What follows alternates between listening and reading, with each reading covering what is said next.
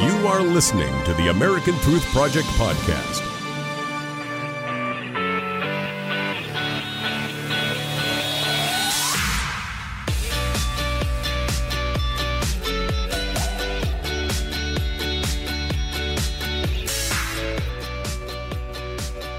Good evening and welcome to America Trends. I'm Barry Nussbaum filling in tonight for Dr. Gina. YouToo America is the world's first social TV network and it's all about you. So let's start with what you said is trending today. In the big GOP Veep sweepstakes, three names are now left Governor Chris Christie, Governor Mike Pence, and former Speaker of the House Newt Gingrich. And we're going to ask you in tonight's poll who do you think will be Donald Trump's vice presidential pick? Mike Pence, Newt Gingrich, Chris Christie, or will there be a surprise? Please vote in that poll tonight and do it now at youtooamerica.com or use the YouToo America app available now for Apple and Android devices. Download it now if you don't have it already. So, based on several leaks that I have confirmed, it would appear there's a good chance Trump will choose Indiana Governor Mike Pence on Friday when he makes the announcement.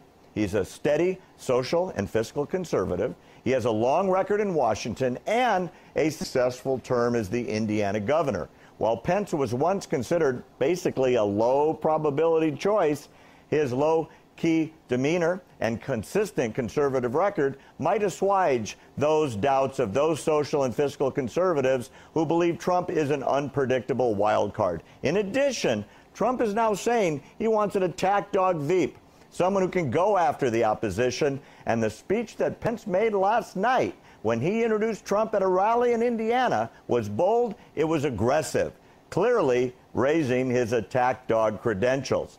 And Trump brought the kids to meet Pence at his home in Indiana. It would have seemed from the outside he's now the favorite. So, New Jersey Governor Chris Christie now remains as the long shot for Trump's vice presidential spot. He did Trump a huge favor early on in this election, completely destroying Rubio in a debate just as he was gaining momentum in New Hampshire. While Christie himself was never able to gain any ground in the polls, his debate performances were impressive, and it went a long way towards exposing the cracks in the establishment GOP. Like Pence, Christie is a governor with a wealth of executive experience who could provide Trump with expert steering of the ship of state. But unlike Pence, Christie is not exactly a by the book conservative. He has a mixed record on issues like gun control and abortion, even though they have similar moderate stances to Trump. Trump's moderate record has not hindered him in any way when it comes to the more socially conservative red state voters.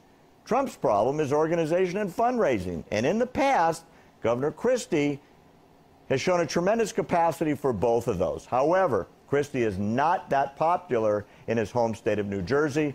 It would be likely he couldn't even deliver his home state in November.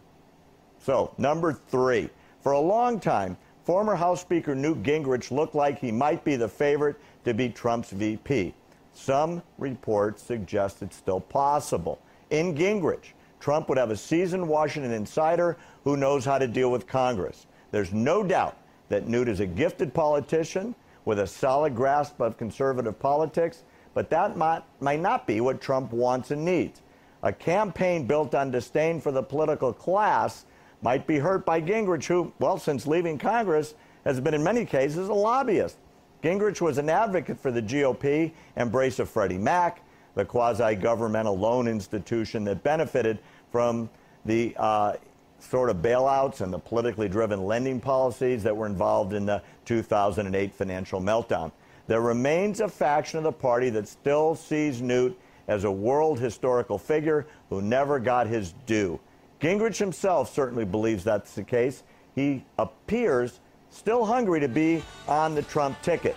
And while the former House Speaker has no shortage of detractors within the party, he is, by all accounts, a gifted and sometimes brilliant politician who knows a thing or two about how government functions. The bottom line is Newt is gifted, he's complicated, he's the most seasoned and philosophical of the choices that remain.